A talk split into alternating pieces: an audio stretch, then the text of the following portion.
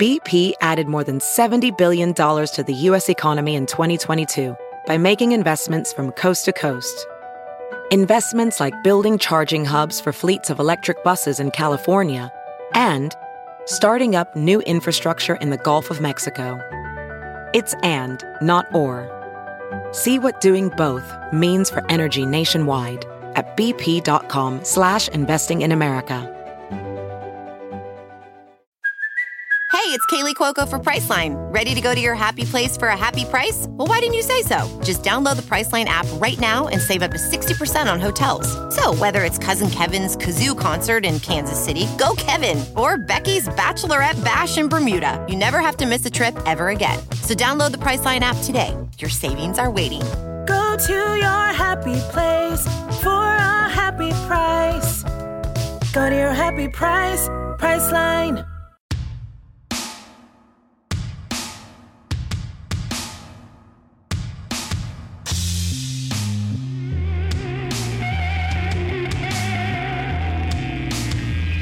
Hi, I'm Paco Romane. And I'm George Chen.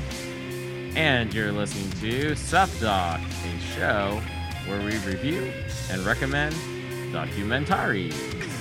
we sure do. This is our year in review wrap up episode. Where we take a look back at some of the docs that were great and not so great in 2022. Yeah, this has been. Uh, I, I think I've been watching the not so great ones. This is the problem. I've seen a lot of bad ones this year, but let's talk about ones we like. I think this is like a good time to talk about ones that we liked.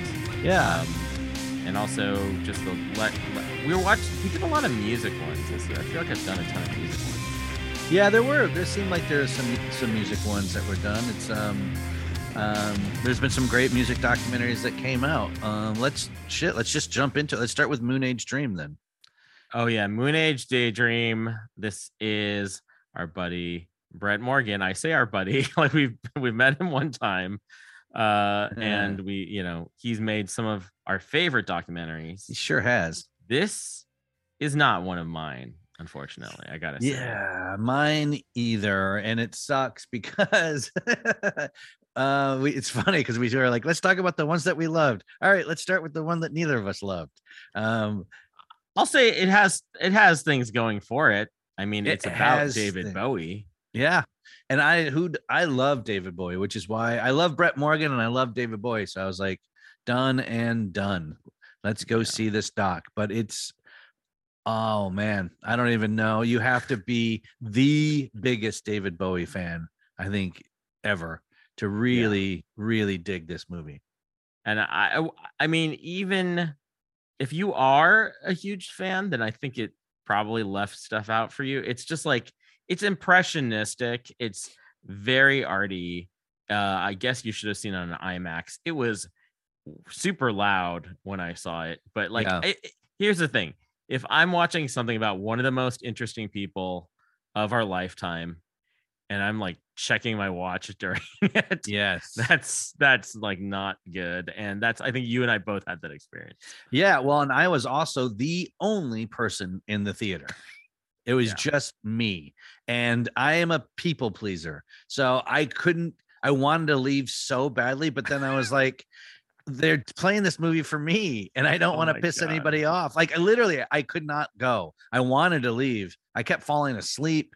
Um, it was in Santa Monica. I saw it in this like theater place in Santa Monica. And I just I felt like if I left, then the people at the counter that were selling popcorn and stuff would be like, dude, like this is on for you. Like you're it. yeah We're running this for you. So I sat through it. It was tough. It's long. Was it it's two and a half hours?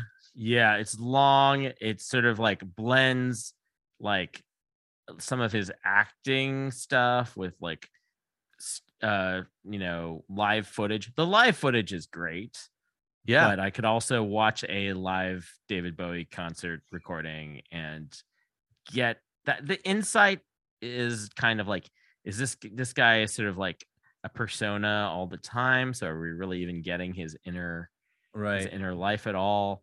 Sort of blur I mean there's stuff I learned about Bowie so it's like there's like some interesting stuff there but Yeah.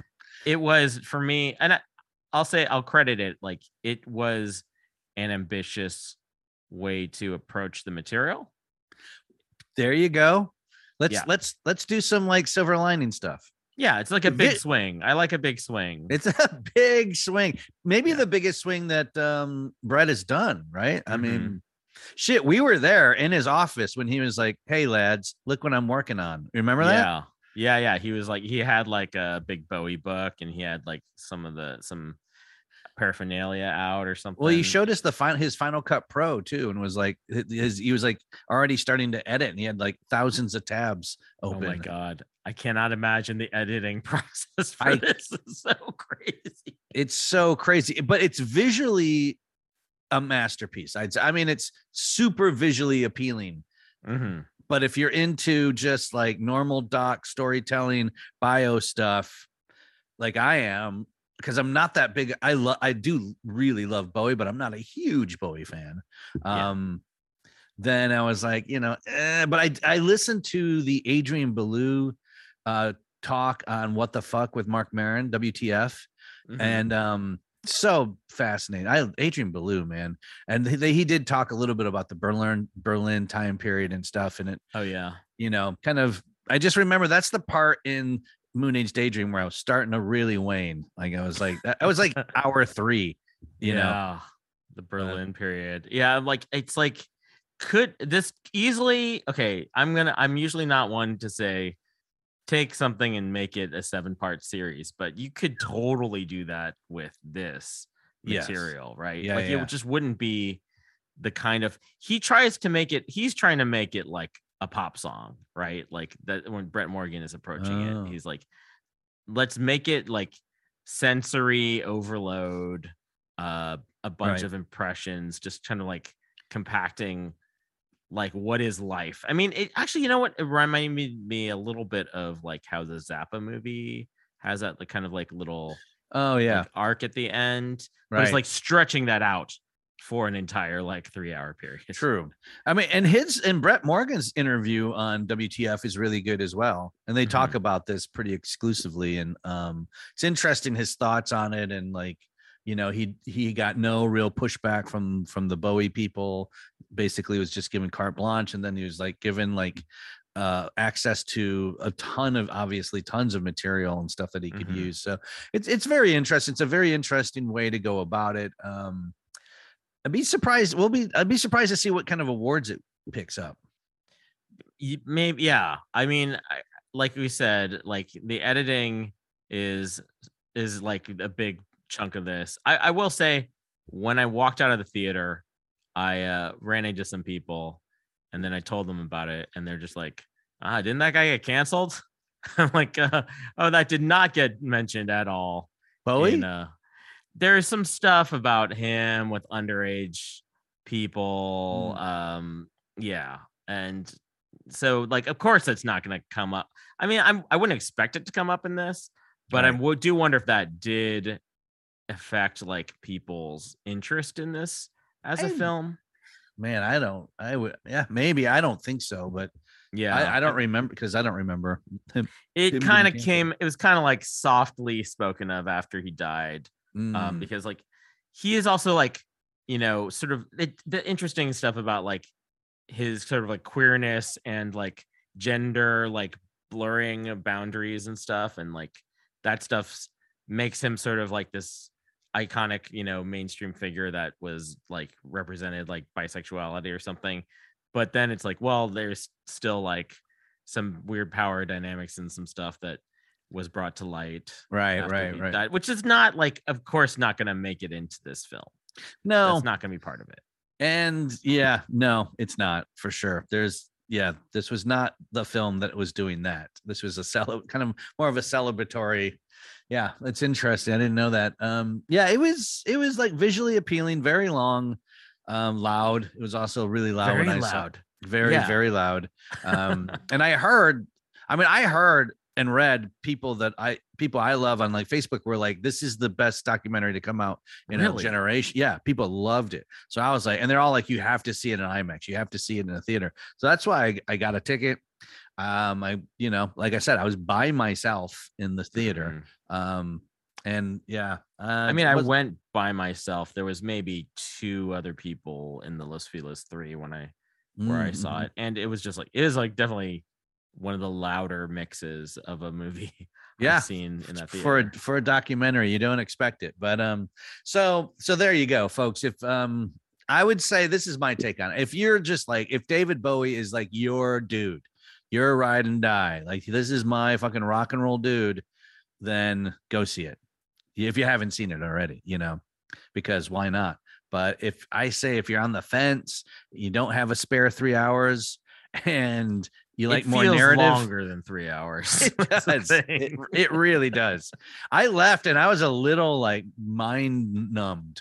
Like I, I Me I think- too. yeah, I was. Yeah, I felt a little flat in my head. I went. I remember going back to my Airbnb and then texting um, a friend of mine and just being like, "Hey, I like it's because we're both. We always joke about being people pleasers, and I was like, I couldn't leave. I didn't know how to leave. I wanted to leave, but I actually just stayed. yeah, I felt like I needed to stick it through because I'm like, well, is it gonna turn somehow? Is there gonna be a payoff Right. of this whole thing? And I'm also a people pleaser. I'm realizing, Paco, we're both people pleasers, which is Yes, we are. why this podcast is still going. we don't know how many people we're pleasing. There's, we know there's a few. Anymore. Well, also like you and I have tried to do like the Siskel and Ebert thing where like you're like I hate it, and I'm like I love it, and I hate it, and you're like I love it, but that never worked because we're Yeah. both like let's talk just about the shit we like. Yeah, I I don't want to. Sh- I mean, like, I don't feel qualified. it's also like having seen as many docs as we've seen. Yeah, You can't call anything like an abject failure or anything. I mean, like I said, it's super ambitious. yeah, It's like, you know, I- when I think about like the stuff he talked about when he about making Jane, the Jane Goodall thing, Jesus, yeah, and like like that I, I'm, I'm gonna bring that up jane i'm gonna bring jane up later in this discussion but um for for like yeah just the he- you can't capture all the personality and it's impossible to do it and he just basically tried to cram as much as he could in there and Right. you know So- yeah Bowie spanned like four or five decades. Like it's not easy to put everything in there, and to do it also without any talking heads. Like yeah. that's, I mean, it's a, it's a very masterful piece of filmmaking. It's visually appealing, and it's really really well edited and, and well done. It's just from for our, obviously for our sakes too long, and a little just mind numbing. Yeah. I Like, learned a little bit about the thing about his brother, brother's mental illness. That was Yeah. interesting. Yeah. Um, sort of like they throw in stuff about um his marriage, um, and also like this period. I guess when he did like Modern Love and stuff, that was him like being like, I am gonna, I'm, I'm, I'm gonna go for the mass appeal. Right. Yeah. It's time to cash in. Yeah. So I this is a thing of like, yeah, like Did you see him? everything. Huh? Yeah. I saw the Glass Spider tour. Did you ever see Bowie? No, I never got to see him. I saw him live, and it Wow, was glass spiders. Yeah. yeah, horrible. Horrible no, really? oh yeah, so bad. bad. It was so. Uh, yeah, it was. It was the Keytar years, you know. And like, okay. I saw him in uh, Joe Louis Arena, I think in Detroit, and he was like this big. I'm holding up my fingers very small apart from each other. He was like a little ant on stage. Yeah. And this is like before the like giant, you know, uh, monitors and stuff. Like Oh it yeah. was just looks like this tiny person. It's like 87 or something. oh like wow. Okay. Weird period. That's like on the tin machine era. Yeah, exactly. Yeah, exactly. Yeah, that was like kind of the disco-y, rocky Bowie time period. Honestly, like anything after Tin Machine, I did not really pay attention to. Like I'm afraid of Americans. I didn't like that. Yeah, I didn't listen to the last album, which people like the last album, but right. I didn't. I mean, my I think almost my favorite thing that Bowie's done for me is with, when he was on extras with uh, Ricky Oh, yeah, he's good on X.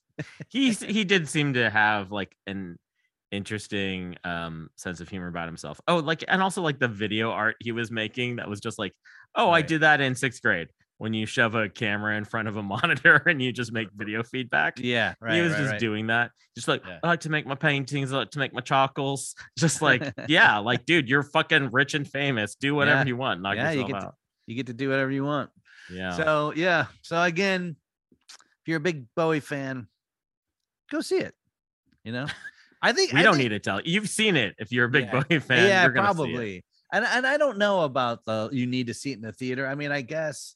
I mean, if I had seen it at home and I could have paused it and come back and maybe given it a day and come back again or something, might I might have a different, you know, feeling for it. It's literally the only movie I have seen since 2020 in a theater. Oh, really? That's it. Yeah. Oh, I've Yeah. done a few in theaters. I've even seen some docs in theaters. Oh wow. But I like, yeah, that. Oh gosh, the free jazz doc. Let's have we not talked about that? No. We don't need to. Not Ah, good. Let's let's save that for another talk. Okay. Was at least Ornette Coleman involved? Uh, involved? Well, I mean, not involved, but it talked about. Yeah, yeah. It's like sort of the survey, eh, which is all interesting people that I'm interested in, but all like discombobulated in a certain like the just a rough go when everything is like a different kind of like film stock and Oh, and like just a lot of talking head like this Mm, person is important for this reason. right, right, like right, right. Roscoe So- Mitchell and whatnot. Yeah, it's it's hard when there's different film stock because it's like using different typographies on like a comedy flyer. You're just like, what is different happening? fonts. Yeah, Different it is. fonts. It, it can be. I mean, if that's all you got, that's all you got. But like, there's certainly, um, it felt very. Everything felt very cobbled together. So anyway, we like, let's say uh, Moonage Daydream, swing and a miss. Okay, Unfortunately, that's Yeah. like how I would phrase it. for the but, you know, Sup Doc guys. Yeah. All right, let's move for on. us, yeah. Yep. Let's move on to uh Low Country. Oh lordy, this Man, story. oh, Yeah, the Murdaugh, the Murdaughs, Murdaughs, the Murdaughs. Is it spelled like yeah? It, but Alec is Alex is Alec and Murdoch is Murdoch. So Right. that's just how South Carolina rolls. Um, It is. Did you know much about this case before starting I this doc? did. I did. And I had actually tweeted, I don't know, like two or three months ago, why has someone not made a documentary about this yet? And then Mhm. someone had saw that and then retweeted it and put the link to the, that's how I found out about it. They're like, well, it looks like they did. And I was like, get the fuck out of here. Shut the front door. I am so excited because it is wackadoo bonkers nuttiness. And I that's my that's the shit I live for. Weird Americana stuff. Weird weird Americana plus true crime is to me is like that's my bread and butter stuff right there. yeah, it is. It is, but it is fulfilling that Venn diagram. Um, for people that don't know anything about this case, uh, the Murdaugh family were basically the DA's prosecutors uh, for a hundred years A century in one this- county. in one county, Harlan, Hampton County, South Yeah. Carolina, And- and, like, and also while they were the DAs, had a private practice Yeah, law firm that was like personal injury law. right. Like, it Yeah. just that's just Like uh, that alone. great grandfather, grandfather, like son, like they owned the this county as far as like the DAs and the head of the judicial branch of this county. There's one family, one fucking family, and they had a get out of free jail card for a century, basically.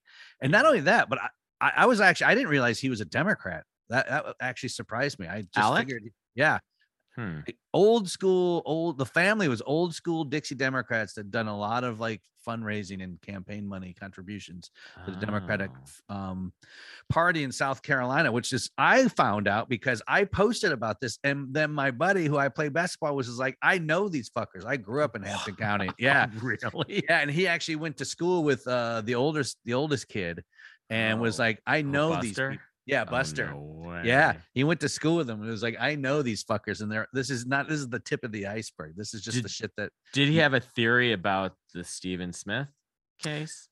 yeah, I mean, he just said it's all it's all them. Like, yeah, he did, and which was they killed him. I mean, it's like everyone knows that they I mean, this is allegedly, obviously, but Yeah. like the, Don't the sue us. right right but this is satire this is satire but like the family's history of this kind of cover up doing crimes and getting cover ups and getting out of jail free cards is like everyone knows you just can't fuck with these people Yeah.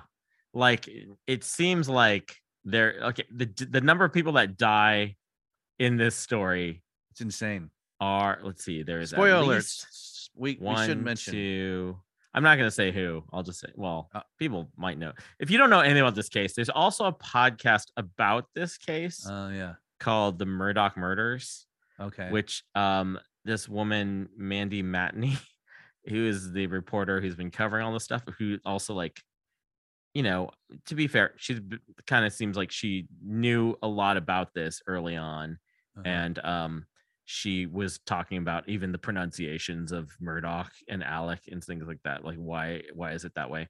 I will say that podcast is very hard to listen to. Have you ever Oh, listened you- to the podcast? no, no, I hadn't. I didn't even know about it. Just for the practical reason of like the way that they here's here's my pet peeve about this podcast is like they're reading off a script Yeah. and but then they just cut the recording like every sentence. So basically every sentence sounds like she's starting a brand new sentence.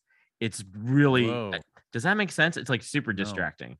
If you imagine like an entire script where every time someone starts, they're like launching into like an like an introductory level of Oh a right. volume Uh-huh. of uh, of of their cadence. So Right. this is like me being like whatever persnickety about it, but like yeah, she did a lot. Like this podcast is truly like uh, a small budget like uh local news podcast that became like one of the top podcasts in the country because people are obsessed with this story. Yeah, it's the story is insane. Well, I mean, you have the like the big Camelot family of this area, rich, powerful, dynastic, and the craziest shit just starts happening to them, like including their shithead little son that goes out boating and I mean, so we're just gonna assume you guys have watched it at this point, I guess. But if not, pause and come back. I don't know. But like the youngest kid kills a friend in a boating accident.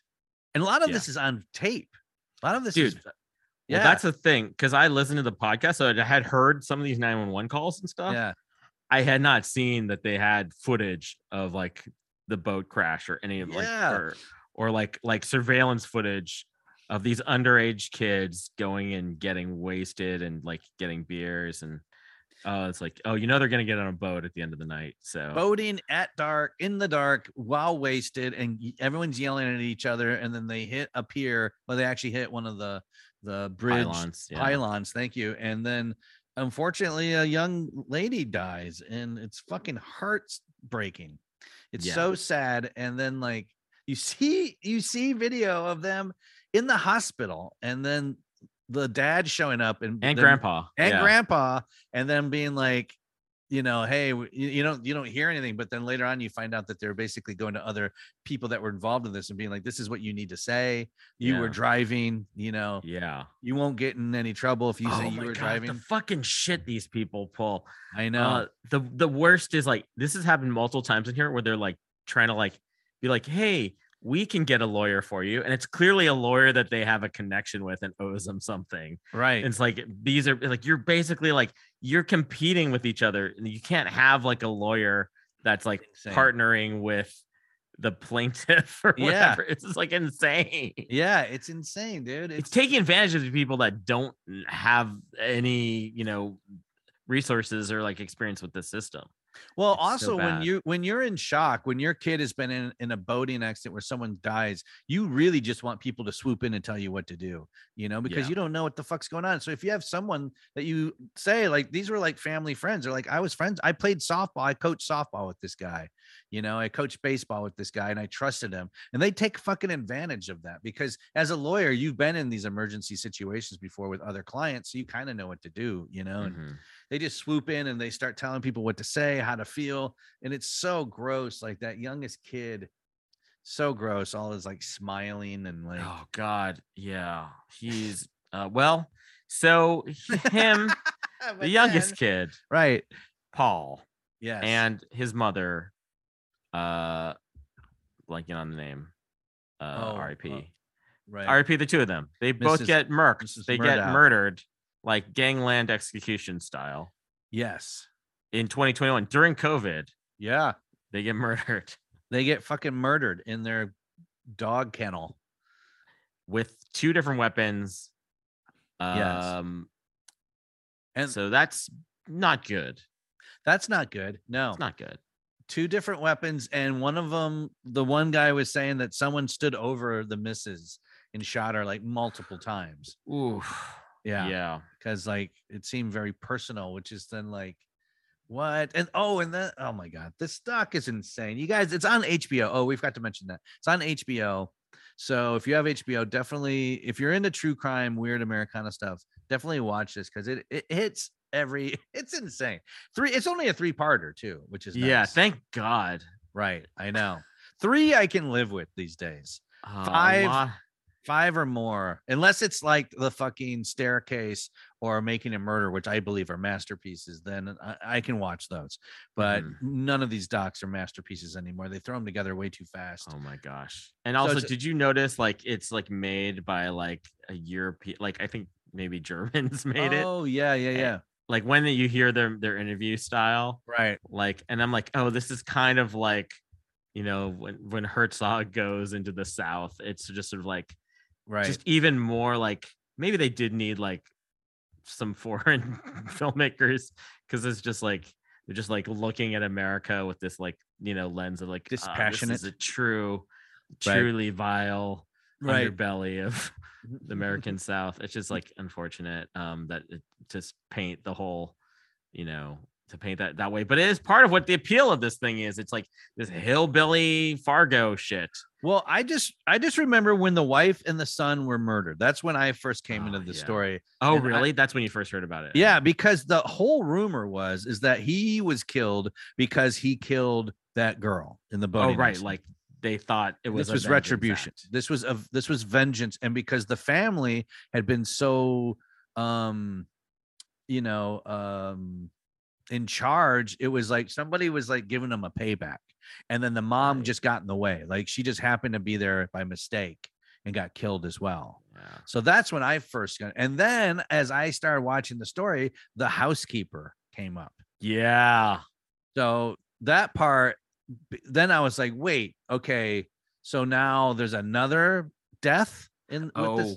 oh, we're just getting started, Paco. I know it's crazy. And like, I mean, I'm I'm not young. I've been around this planet for a long time. I don't have any murders in my family or my life. Like some people have many, you know? Yeah. like that's what's crazy it, and, and again like um michael in the staircase like he didn't have just one wife that died from falling down the stairs he had two this is very yeah this is good staircase vibes for sure but also um there's yeah there is like another another the other son that we don't hear much about. He's got a, a possible accusation against him for like, like kind of like a gay bashing murder which is That- also implied that he was maybe having a romantic relationship with this kid and then like whatever like maybe gets a gang of guys together and just kills this kid yeah That's that one yeah that's the one i had never heard about. Like i had oh you reading- hadn't heard about that. That's talked about in the podcast for sure okay. Yeah The i Stephen Smith stuff i did some deep dives and i never heard about the the steve smith Really? case. not at all. I didn't Oh, even know and oh. i knew about the housekeeper the wife the boat the son. That was it. I didn't hear about that. So when i watched this doc that was completely new to me. Yeah and so it's that that's extremely sad yeah it's a very sad story. Um it's a very really sad overall. This is just Yeah, like well, a, yeah. a sad like but also fuck this guy. Fuck, fucking this guy personal injury attorney yeah. created a fuck is this spoiling? If i get into like what no he did. no do it. Oh my god. So th- this was new to me. I didn't know about all this stuff. Like when his own housekeeper dies he says he's gonna help out her kids. Fuck this guy sets up a fucking dba that looks like it's an insurance settlement thing and he pockets some money. Pockets the fucking money. Like 700 grand or something and Yeah. like gives gives them like a pittance gives them like four grand right. out of that. And then it turns out he's been doing this forever. Yeah. If he gets convicted of all of the fraud charges not to count the actual murder Murders? charges right. that's like 500 years. Yeah and he sh- he deserves it man and, and to what maybe pay for his opioid addiction oh he oh and how is this dude still alive he had this is the part that i when i learned about this part i was Yeah. like what there would there was not enough focus on this. Right. He pays like his friend to Oh, man. shoot him in the head. Fucking does, and he doesn't die. He misses. Oh my god. And then he this guy has this guy on suicide. This guy has not been Epstein yet. This is not. He's Right. not like killed himself yet.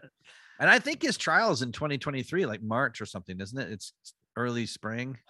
To watch that like receding red hairline just go down to like a gray nub, Yeah. weirdly satisfying. Yeah.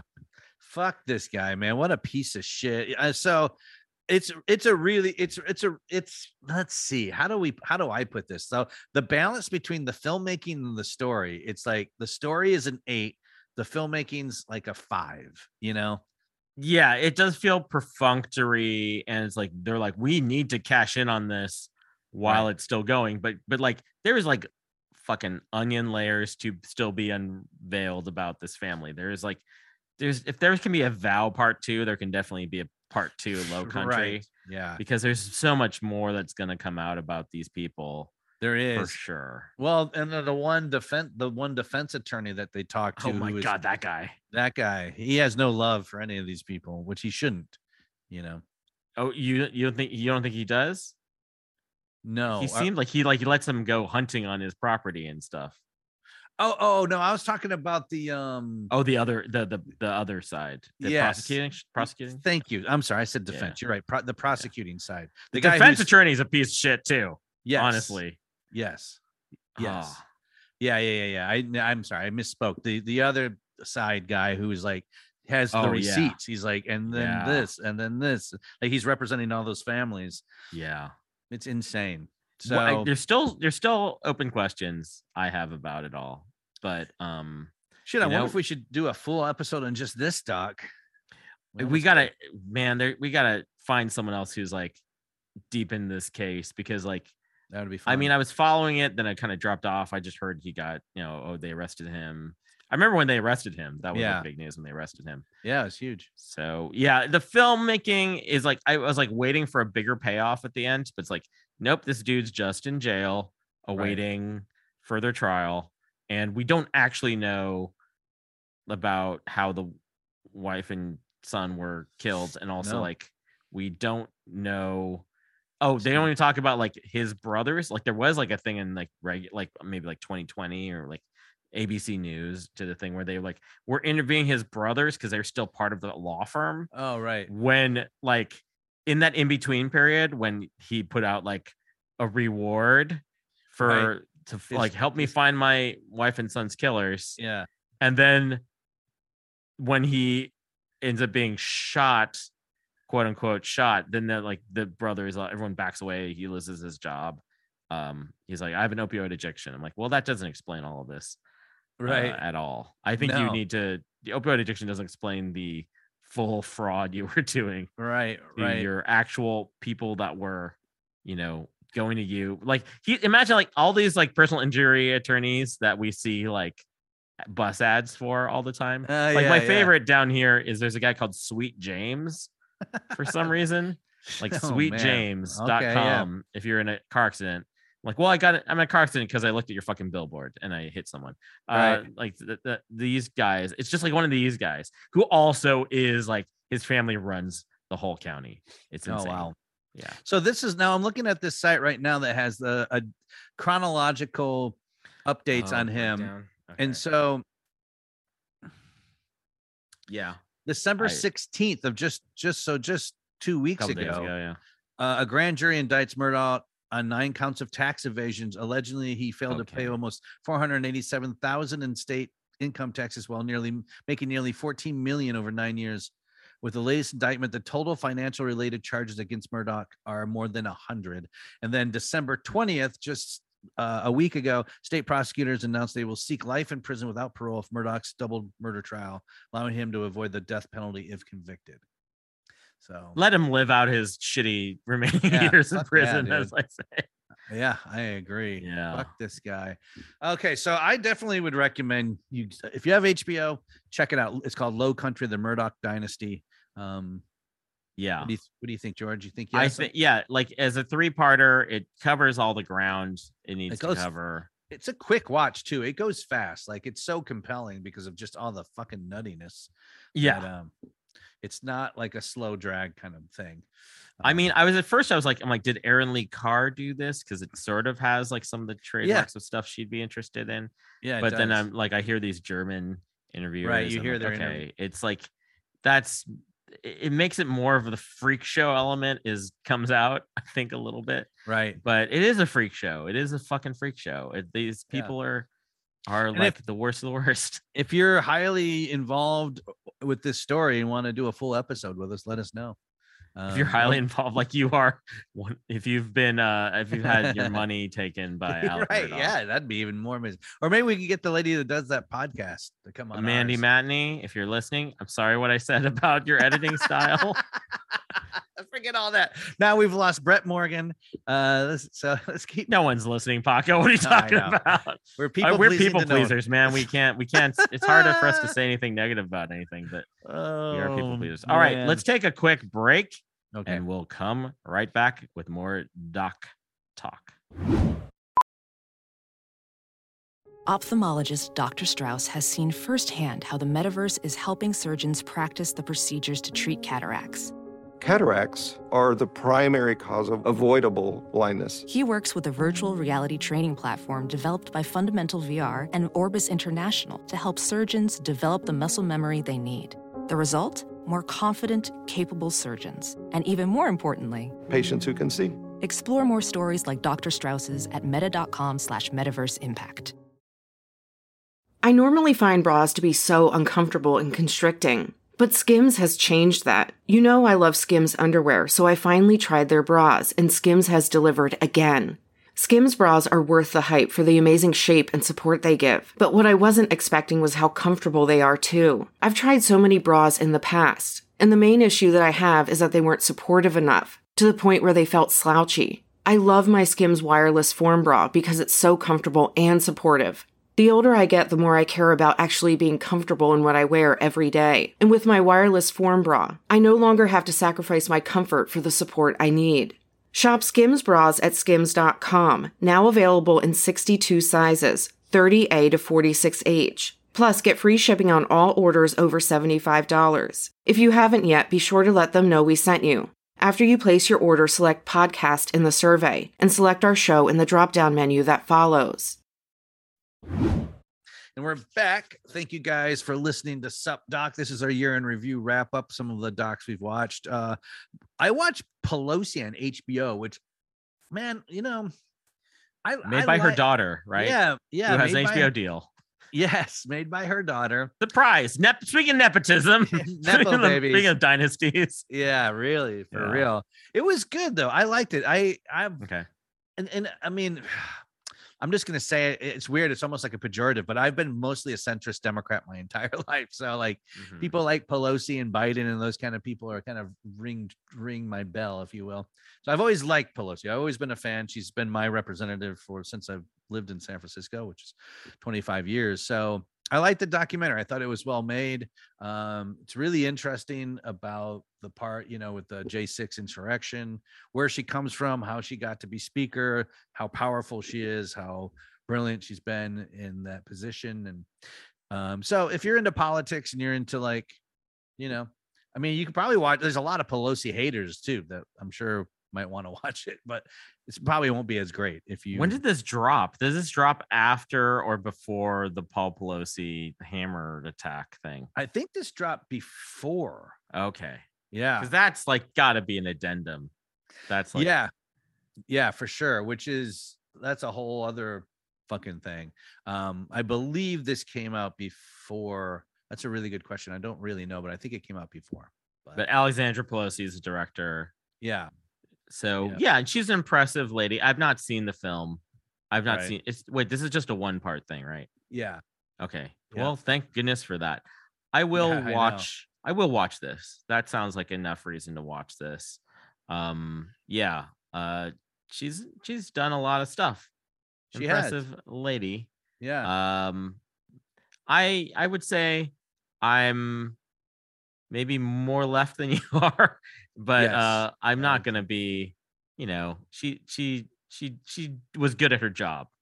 Yeah, most part, would say. yeah. There you go. Yeah. Um, actually, it's called Pelosi in the House. So sorry, Mhm. everybody. Um, she stepped down and like have you heard much about the guy replacing her because like i I heard listen to a uh the daily did a thing on on the guy who's replacing her as the leader. you mean uh, Hakeem Jeffries? yes yes I, I mean, I know a little about Hakeem Jeffries. I know that he's young and he's very energetic, and he's more of definitely seems more of a fighter.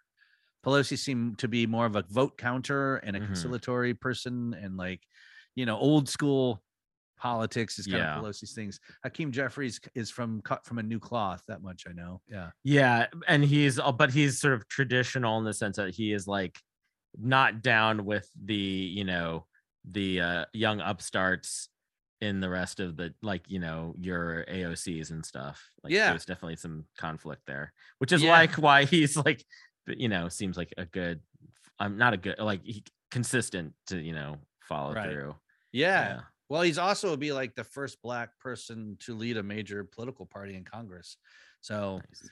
that's pretty that's pretty awesome. And he's like what 30 plus years younger than Pelosi. you know, he's he's he's young. So This is what this is like it's great to like pay tribute to these people but like also like yeah we need young people in the party for dude, sure. the boomers have got to go. The Yeah. boomers have got to go. And we're, we're starting to crack that now. Okay, Ah. so uh Pelosi, HBO, I liked it. It's a Yeah. casual watch. It's just it's like a hundred minutes or something, a little Mhm. over 90 minutes. So give it a shot. All right. I will uh speaking of boomers, Mhm. did you watch Senior? Oh, on On Netflix? Netflix? No, I haven't yet. Okay, so uh I did end up watching this. It's a film made by Robert Downey Jr. about his father, the underground filmmaker Robert Downey, who I guess is now known as Robert Downey Sr. because Robert Yes. Downey- Downey Jr. is one of the most famous dudes in the world. Right. And um, even though it's actually like, so it's like Downey's shooting it and kind of directing it, and then midway through, uh, his dad kind of like starts making his own version of the film. So the sort of like Weird. he, because like he basically has someone following the dad. The dad starts directing and like kind of Uh-huh. like being like, oh, you know, you should do that again, do that scene again. Let's Yeah. oh, follow me to the park. And so basically, he's like, okay, I'm making two different cuts of this movie now Interesting. Is his dad still alive? Well so that he Oh. he passed during covid Oh, um but he i think he had maybe he, he had something uh i want to say i don't think he had parkinson's he, he was starting to he was you can see as the footage goes like from him getting less mobile and Hmm. being more like shaky and stuff but chris smith is i guess producer on this oh, weird.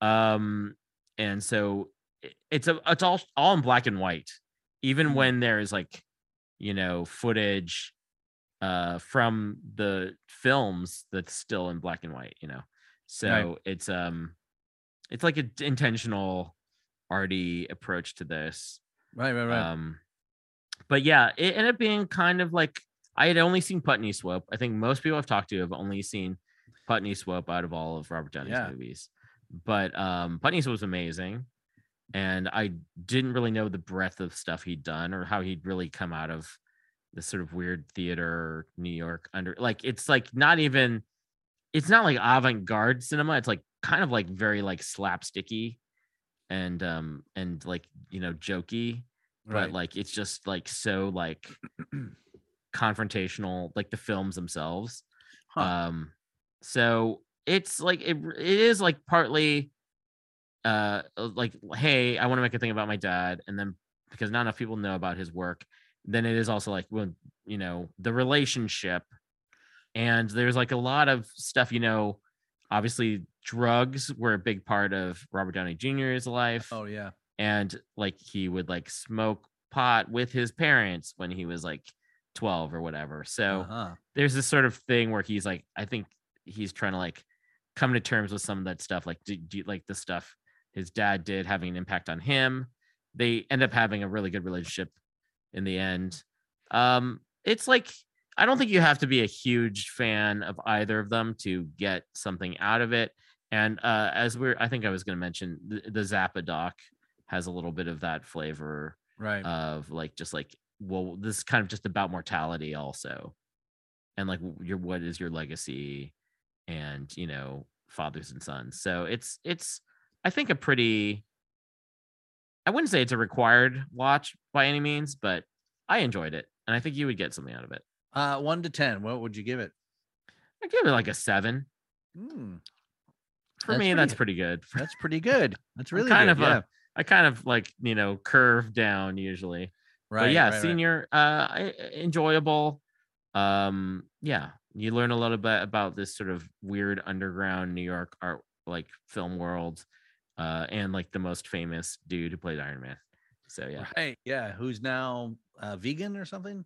oh i don't know about that Yeah, he's he was- i mean yeah he's uh i mean he had sherlock holmes and all the marvel movies going at the same time he was Yeah. running like two franchises at once For a guy whose people thought his career was over a long time ago. Oh my gosh. Well, I'm like think of like he was so good so early on. Did you ever see Yeah. Chaplin? Of course. Yeah. Yeah, So yeah, good. He's so good in Chaplin. Yeah, it's super good. Um, and speaking of people who have passed on recently from Doc World, Mike Schank and Chris oh Smith, yeah, R.I.P. Mike Schank. yeah, from American Movie, one of uh, Yeah. Chris Smith's first documentary and one of the best, one of the best to ever do it. R.I.P. to Mike. He he Yeah. passed on this year. I watched Stutz on Netflix about Phil Stutz, the um famed psychotherapist. Um, and that was really, really fascinating. I have Yeah. to say, it's not what I expected at all. Like Jonah Hill interviews his therapist, his, his psychiatrist, Right. and it is unique. is an is a word I would use for. uh, Did Uh-huh. you see it at all? Well, so my wife was watching it, so I didn't see it. She told me a little bit about it, and I haven't gotten into it. I did want to say we have a weird Sup Doc connection Yeah, you wrote, indirectly too. you to wrote this. that in the notes. I didn't. You know, I read I read that book. Oh, you did Tools. Yeah, the tools. Did you get a lot out of it? years ago. Yeah, I did. I listened So- to a po- no, it was uh, sorry, I'm sorry to interrupt, um, but it was on uh, Marc Maron's podcast, which is Oh, my all-time favorite podcast. Someone, a, a a comedian, was on there, and they were talking about um, Michels and Stutz and how they like are the the therapist to the stars, yeah. and they wrote this book. And I from that I ordered the book and read it. Well, so so Hannah Michaels, who I had, had on the show years ago, early on, um, uh, her, both her parents are therapists. She has a joke actually about how her dad was OJ's therapist. Oh man, So, but Phil Stutz and and Barry Michels, yeah, wrote the Tools, which is apparently I didn't know that was her dad. thing. yeah, That's crazy. it's Wow. crazy. But I have not seen Stutz. Um, you know, uh, Angie was telling me about how it's like you expect it to be like kind of like this, like Jonah Jonah Hill sort of being vulnerable, but it's still like a performance kind of. Yeah, yeah. Um, but yeah, what it yeah, do- what what is Stutz's is it getting his biography or just like kind of like how he works or what? no it's I, it's really hard to put in words it's it's basically joan it's if you could sit down with your therapist after years of going to therapy and just pal around with them with a film crew and be like what did you think of me when you first met me you know to your therapist was, was Oh, i uh, God? you know was i as crazy as you thought i was and like I never want to do that. yeah yeah so at one point jonah hill has a cardboard cutout of him when he was well into the 300s like 300 pounds and more Uh-huh. and he's Mhm. like sitting with it and it's obviously he's much younger and he's much thinner now and they just talk about when he first came in and he was overweight and he has his mom come in at some point as well um, and then they they do these they break down the scenery from like uh first person pov to they break down the like the fourth wall it's really weird it's really re- interesting though it's visually It's- interesting It does that for some reason, like it's making me think you would like senior also. If, like there seems there's also scenes where like Robert Downey is like talking to his therapist Oh, on weird. Zoom. okay And like so it's like celebrities, therapists, uh family stuff, like right inner psychology. Um well I, I would you say it's a recommend watch Stutz? No, I Yeah, mean, okay. I, I wouldn't, I've not recommended it to anyone. I did have a friend who's been in therapy for like 30 years and he said, Hey, have you seen it? And I was like, Yeah. And he's like, I loved it. He's like, I watched it Mm. twice just to get more out of it. Um, it's not one that if I was at a party, let's say this is the parameter. You're at a party and someone says, What did you watch lately? It's not one I would tell them about low country. I wouldn't tell them about stutz. right, But right. yeah it seems like more it's a very personal thing because i think it has to do with therapy but yeah i mean i you know it was interesting but Okay, cool. I'm probably gonna not watch it then, based on that. i think what's crazier is that we interviewed hannah michaels and her dad wrote co-wrote the tools which is Yeah, I feel like didn't she know. talked about it a little bit, but like I wasn't familiar with the book at all. But yeah, well i wasn't at the interview though No, i wasn't part there, of yeah. it and you but you guys did it in my apartment yeah, we didn't in your apartment. That's true. yeah. Um. Uh, that's funny Uh. Do you want to talk about uh Last Chance U? I love this whole series. I will see. I I've already on Christmas. People are like, "What have you?" So I literally just recommended this. Um, but the guy I was talking to was a big basketball fan. I love Last Chance U on Netflix. I think it's a wonderful series. It's about JUCO. It's about junior college kids who have a chance to do to redeem themselves back in junior college to go back to D, Division One or Division Two colleges that they've been basically kicked out of because of grades or attitude or violations of something. They're really well shot. They're really, really well shot and edited. And it's either they go from different um, junior colleges around the country, and it's both ba- based uh, basketball and football. Oh, Um. This last one is in East LA Co- Community College, which was uh, also last season they were there as well. Um, and I think they're in like Riverside. I don't Mm. even really know where East LA Community College is, but um, they're like a basketball powerhouse. But they're I just love sports. I love um biography stuff, and I love a good comeuppance, and you know, so Last Chance U has all of that, and it's there's some tear jerking moments, and it's it's great. I, I I really love the series. How many how many seasons has this been on? It's been on for a while, right? I think six or seven. Yeah. Oh wow. So every season's a different school.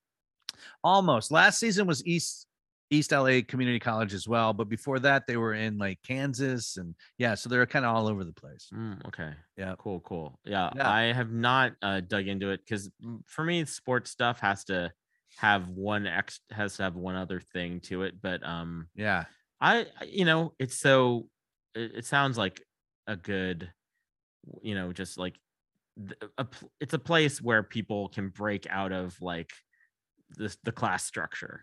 yeah Right?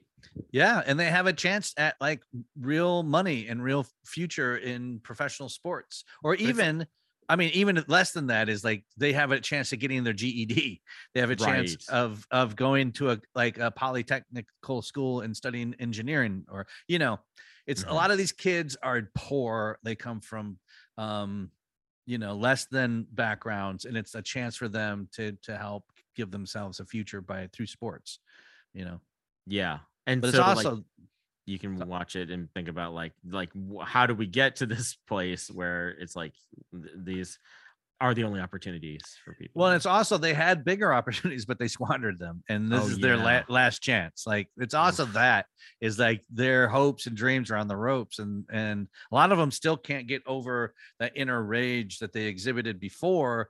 But but their coach is saying like, hey, you know, you're a grown up, and this is your last chance.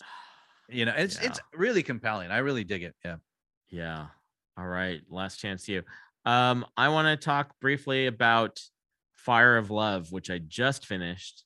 Had you heard anything about this, Paco? Just from you, yeah. Just just from you. It's like for some reason just hit hitting my uh feed constantly. It was like okay. you want to see a documentary about French volcanologists narrated by Miranda July, right? I'm like, yeah, I guess I do. But it's on Disney Plus of all things, which Yeah. is bizarre.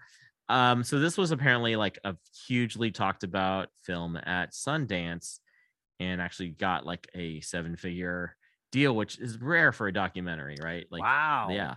So uh Fire of Love is about two French volcanologists who were a couple who met in the 60s and uh they actually died doing what they loved, which was running up to volcanoes.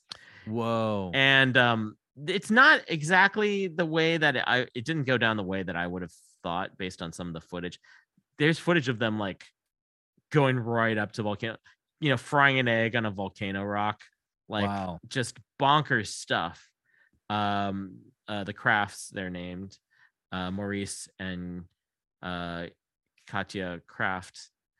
Uh, they they uh, and this is a film made by Sara Dosa, who I believe is a Bay Area filmmaker. I've not seen any of her other films. I'm definitely gonna go check it out. And it's like, it is like it, it does. Someone's compared it to like a Wes Anderson movie, and it does kind of have a little Mm. bit of that whimsical Oh, thing.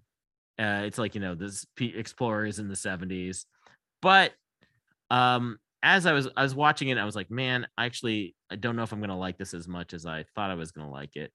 But then just like the footage, because they're also like they're filmmakers, they're like scientists who Ah. by default ended up being filmmakers, and they're just as like obsessed with like just the beauty of of nature and like the sort of Mm-hmm. r- like the crazy like like like how how do human beings e- even get along on earth like Right. you know like how do we get along with the planet like this is a planet that just wants to kill us Right. you know and um it, it like the the footage is amazing there's some interesting like animation i would say the music usage is really stylized Uh, yeah. it's a very stylized film, right? Well, it's not like- it's not as dry as you might think a movie about two scientists. right. Was and it's like if a seven figure budget, you would hope that it wouldn't be too dry. Um, well, I don't know if the budget was that. It's just like I think the deal they got. is- yeah. oh, okay, I see. but yeah, yeah, the footage, the editing is really good. I mean, because you had to piece together all this stuff.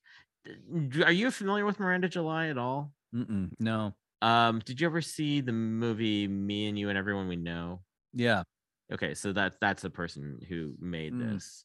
okay, um and her voice is sort of uh it's it's like sort of twee in a certain way and, and Uh-huh. but everything's loaded with a sort of like artiness um so it's like it's the it's the aesthetically pleasing film i would Okay. say yeah, and it's about mortality also like we're thinking about like some of these other things we've talked about like senior or even pelosi or stutz uh, you know like yeah, or Moonage Daydream. Like it's like you're thinking about your legacy, sort of, but they're also just like it. It does remind me of Jane. When I was thinking about Jane, when I mentioned Jane, Brett Morgen's movie about Jane Goodall, right, some of like this sort of like man against nature elements, or just like what is human nature, mm-hmm.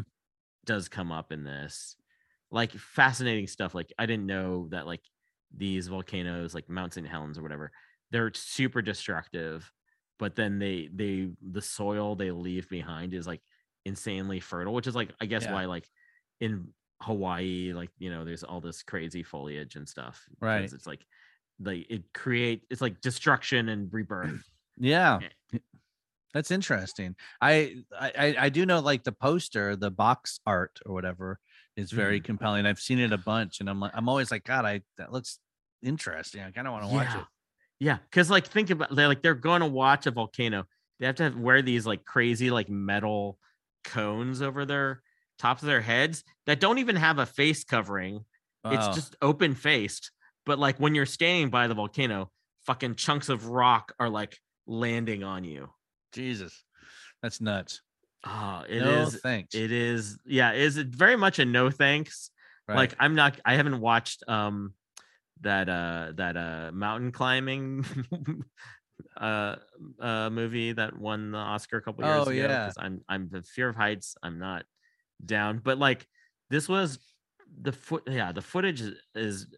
I don't even like that much nature stuff, but Right. this like sort of like contextualized with everything. Didn't the- Werner Herz- Herzog make a volcano? He made a volcano. I've not seen his volcano movie. no. right. But this is like also it's like they're like it's a love story. It's like kind of like a three-way love story. It's like two people that like fell in love but were obsessed with the same thing. Uh huh. That's okay. Would and you would recommend this? Because now I want to watch it. Yeah, yeah, I would recommend this. It's Disney Plus. Uh I I mean I had to take little breaks, a lot of subtitles because most of it's in French, the narr- except for the narration. So um yeah it's a it's an interesting one also as i'm seeing on other like on indiewire this is like in their front runners for oscar nominations uh i hadn't seen a lot of the films that are up for oscar nominations this year but yeah people are talk tossing around fire of love and moonage daydream so we'll see if those make it to the oscars I bet. I bet they will. Um, awesome. Well, I I just started watching Light and Magic on Disney Plus, so it's really good. I love it.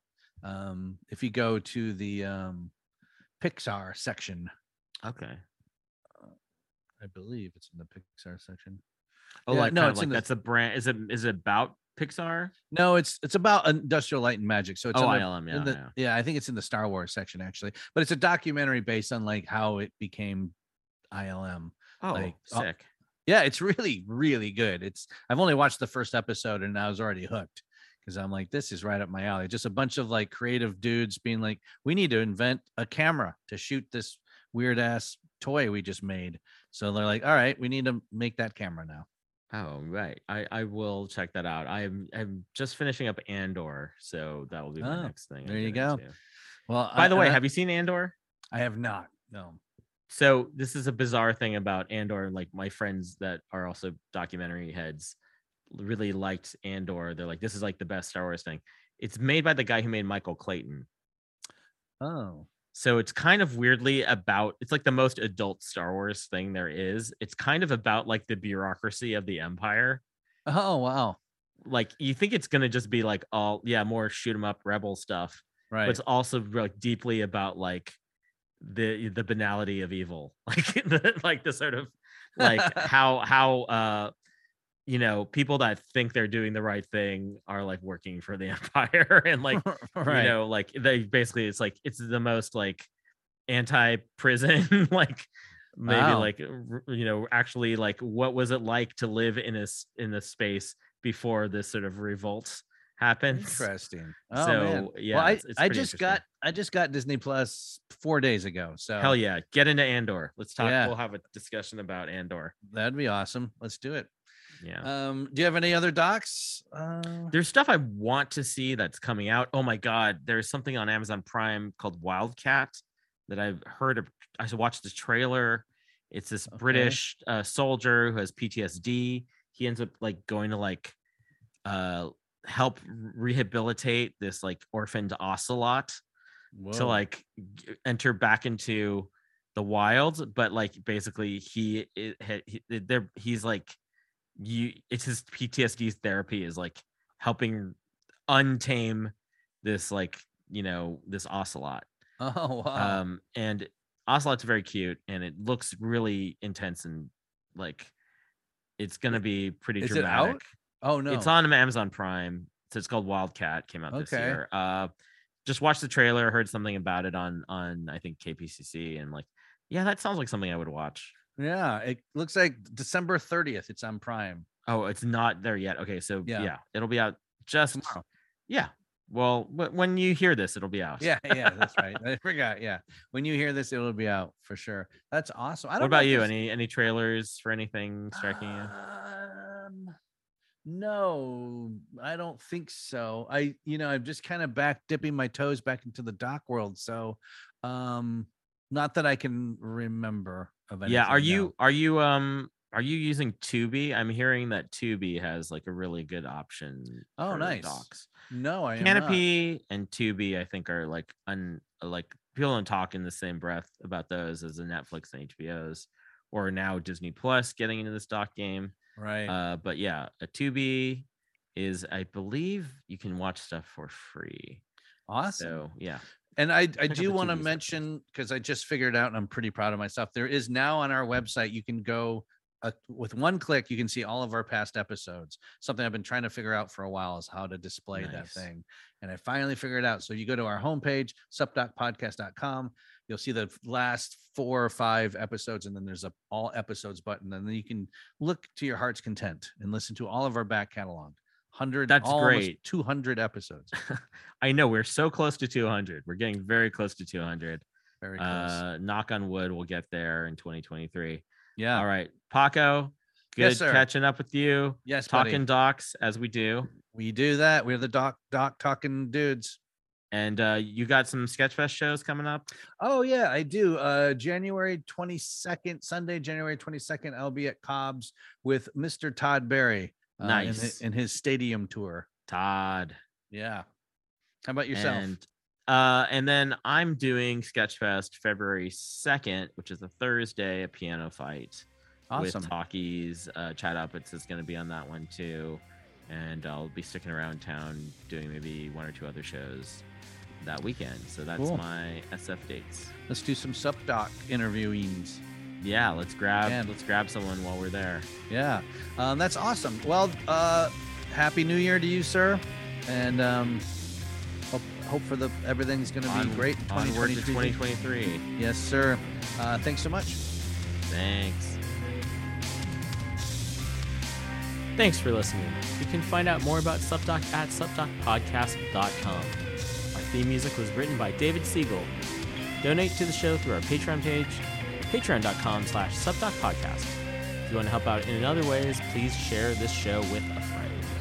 Find Paco and George's comedy gigs on the About Us page on our site. Sup Doc is by Doc fans for Doc fans. So if you want to advertise, got a film, or opinions to share, hit us up. Email us at supdocpodcast at gmail.com.